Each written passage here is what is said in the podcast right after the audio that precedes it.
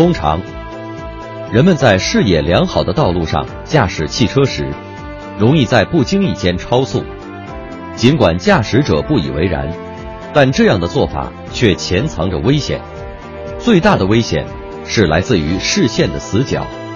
实际上，在这个视野良好的十字路口上，就曾发生过交通事故。为了调查事故发生的原因，我们用模拟器再现了事发当时的情景。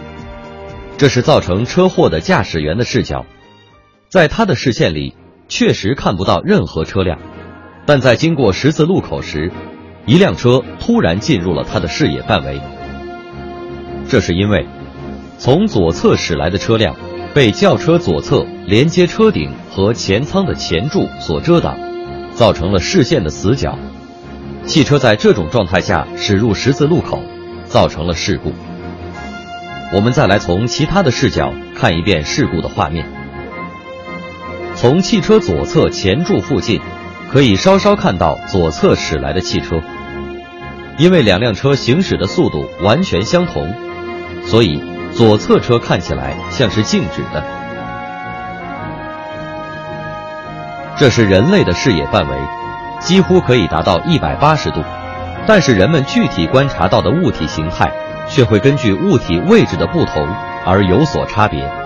通常，人的眼睛可以正确对焦。并能清楚认知物体颜色与形状的视野范围，被称为中心视野。这是一个非常狭小的范围，而此外的视野范围都被称为周边视野。人对周边视野中的物体认知度较低，因此很难察觉在周边视野中处于相对静止状态的汽车。为了防止事故再次发生，人们在事发的十字路口设立了警示杆。由于从两侧驶来的汽车与警示杆颜色不同，因而会起到提醒作用，使驾驶员更容易注意到两侧汽车的存在。但并不是所有的路口都设有这样的警示杆。虽然由汽车前柱造成的死角非常小，但是在一定条件下，仍然会成为导致事故的隐患。因此，为了避免事故发生。当驾车路过十字路口时，即使您看不到车，也请务必降低车速。